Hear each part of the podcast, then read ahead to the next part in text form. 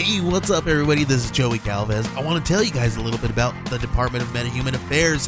This one is a story about a team led by a retired sidekick, two felons, a failed actor from Broadway, and a reprogrammed cyborg. But their first mission is to stop the criminals who have robbed a bank, and they will have to set the world at ease. You're going to get 180 pages of entertainment, action packed awesomeness right here in the first six issues in a collected hardcover volume one. All you got to do is head on over to Kickstarter.com and type in the Department of Metahuman Affairs or DMA and check it out right now.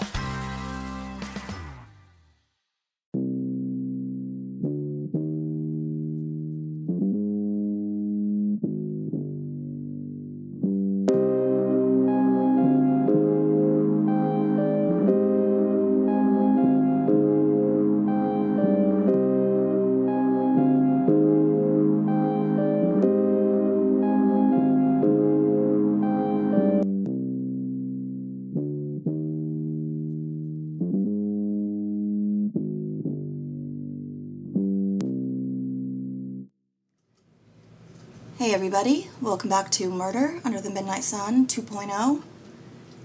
Today's case I'm sharing actually ran previously as a Patreon episode, so many of you probably didn't hear it, and I'd be surprised if you were a non Alaskan resident that had heard of this case, even though at the time it happened it was pretty dramatic and it's an extremely sad case. And while it is solved, I really felt that it should be shared. Just a quick note if you want to find me on social media, you can find me at facebook.com slash Alaskan True Crime. On Instagram, my username's Murder Under the Midnight Sun, or you can email me on Gmail at Midnight Sun Murder. Hope to hear from you, and I hope you guys enjoy this episode. It's actually the first case that's made me cry since starting this podcast. And it's primarily because there's a dog involved, and I'm a dog fanatic. um, so I will try to make it through without crying. Here we go. This is a story of Christopher Rogers Jr., the Palmer machete murderer. In my opinion, one of the most terrifying weapons I can imagine being attacked with would be a machete. Guns are scary in their own right, but often when someone attacks someone with a gun, they're shooting to kill. With machetes and other blades, the person is often first looking to make their victim suffer and to cause as much pain and injury to the body as possible before they finally die. It takes an extra level of hate and anger to kill someone with a knife instead of a gun. With a gun, you simply have to pull a trigger and with the right aim, the victim is dead in a split second, with pretty much just one small movement. With the blade, you really have to want your victim dead, and often you're very close to them and you can see the pain all over their face. You have a close up view of their last horrible moments. It's personal and it's visceral. It takes a demented mind to want to see someone die that way. In the first criminology class I ever took in high school, I remember the teacher telling us that people that murder with knives generally get harsher punishments than those that do so with a gun because it's so personal. And while most people could probably kill someone with a gun in the right circumstances, it takes a certain type of person to commit murder with a blade. It's a much darker crime, usually committed by a much darker mind. The only thing that can make this scenario worse would be if the person attacking you in this manner is someone you love dearly. We will be fo- focusing on that exact nightmare scenario in today's episode, focusing on the crimes of Christopher Rogers Jr.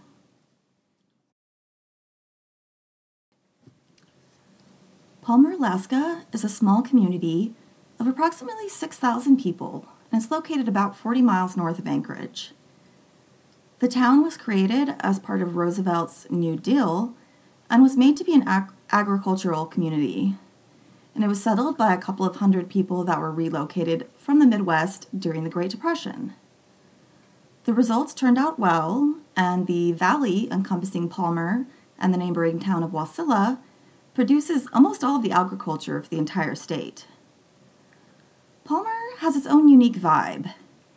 It's incredibly scenic, nestled up against the Chugach Mountains, but it also has a bit of a farm town feel. Some that live there now commute to Anchorage daily for work, but many still work the land for a living. And it kind of has a bit of a hippie vibe, and it's one of the favored destinations for young people that want to live a more rural lifestyle and grow their own food.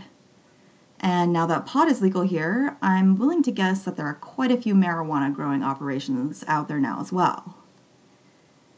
However, this lovely community was actually once the scene of one of the bloodiest crimes in Alaska history. On December 1st, 2007, Christopher Rogers Sr., 51, his fiancee, Elon Morin, who goes by Lenny, age 55, and his son, Chris Rogers Jr., and some friends and family members were having a small gathering at the couple's house in Palmer, Alaska. The couple lived together in the house and at the time, Chris Jr. was living in another house on the property. He had been working to get his life back on track. At the tender age of 28, he already had quite an extensive criminal record, but had really yet to serve any real jail time. He'd even set a couple of forest fires previously, but still hadn't really spent much time in jail. In July of 2007, just a few months prior to the events of the story, he'd actually gotten a DUI and Chris Sr. and Lenny decided to allow him to live on the property while he tried to get his life back together. She was 13 years sober and hoped that she could be a good example for him. The party that night was to celebrate the couple's one year anniversary. They had actually known each other off and on for many years, but had just reconnected the year prior and fallen in love. And at the gathering that night, the couple and their friends and family members were discussing their plans for the two of them to get married on the following summer solstice. They were all very excited about it. That night, Lenny and Chris Sr. retired to sleep, with Chris's huge English Mastiff sleeping next to the bed as usual. His name was Bear. Lenny was having a tough time sleeping and was just laying there awake when she was shocked to see Chris Jr. lurking in the doorway to their bedroom. Before she could say anything, he lunged at his father next to her in the bed and began hitting him with a large machete. Chris Jr. was yelling as he brutally attacked his dad, and when Lenny tried to help, she got parts of her fingers cut off. She was stunned and had no idea what to do. She began to just pray out loud as Injured Chris Sr. managed to get up and push his son out of the room. Lenny scrambled out of the bed and rushed to the bathroom, despite having been slashed several times. She had a phone, but was having a really hard time using it due to the damage to her hands. Before she could make a phone call, Chris Jr. came storming in the bathroom and began slashing her again. At this point, she said she had no fear. She felt certain she was about to go meet her maker. Suddenly, Bear, the Mastiff, lunged at Chris Jr. and just began attacking him viciously, trying to stop whatever was going on. The dog was around 150 pounds and incredibly loyal to his owner, Chris Sr., and by extension, Lenny. The dog managed to chase Chris Jr. out of the house, and he jumped in his dad's big truck and tore out of there. Now that he was gone, Lenny was able to call 911. At this point, she was in really bad shape and had lost a lot of blood. On the 911 call, you can hear her talking in a very calm voice, as though she's just accepting of the fact that she's about to die. And she actually ends up passing out due to lack of blood on the phone call. Luckily, however, she had given enough information to the troopers that they could find her in order to save her life. She was also able to tell them when they arrived who exactly the perpetrator was and describe the vehicle that he was in. She also told them that Chris Sr. had put his revolver in the truck during the party, so Chris Jr. now had another weapon in his arsenal, along with the machete he had taken with him. To the responding officers, the house looked straight out of a horror movie. There was blood all over the floor and walls and in every room. It was miraculous that Lenny had even survived. Unfortunately, Chris Sr. was already dead by the time they had gotten there. He had been hit with a machete at least 25 times, and it had been mostly aimed at the head and neck. Lenny was rushed into emergency surgery, and it was found she had been hit over 50 times, including in the head, but miraculously managed to survive the emergency surgery, and after that would end up having 17 surgeries altogether. Troopers quickly contacted other departments, such as the Anchorage Police Department, just less than an hour drive away, to let them know about the suspect who might be headed in that direction. Other troopers spread out through the property looking for the dog bear. And they did find him laying in the woods. He had gotten quite injured while attacking the murderer, but he too would make it through. Nobody had any idea where Chris Jr. would go now that he was on the run. Law enforcement was keeping a lookout for the truck everywhere. But unbeknownst to them, he had actually headed stra- straight to Anchorage, ditched the truck, and was now looking for another vehicle. As Chris Jr. was looking for another vehicle to steal, he came upon 27 year old grad student Jason Winger sitting in an SUV in his driveway, letting it warm up. Jason was from Colorado. He had graduated with a bachelor's degree in psychology and creative writing, and he had decided to take an adventure and come up to Alaska and go to UAA for his graduate degree in creative writing. As it was Sunday, Jason was getting ready to go to church, but was just letting his vehicle warm up a little bit before he took off. Without warning, Chris Jr. came up on the vehicle out of nowhere and shot Jason without giving him a chance to say or do anything. He was planning to steal the vehicle, but when Jason slumped over, he realized he probably wouldn't be able to get his body out of the way and get the vehicle out of there in time because he had just shot him and it had been very loud and they were in a neighborhood. So he quickly ran off from the area and by the time another neighbor came along and saw Jason slumped over in the vehicle, it was too late and he had already passed away.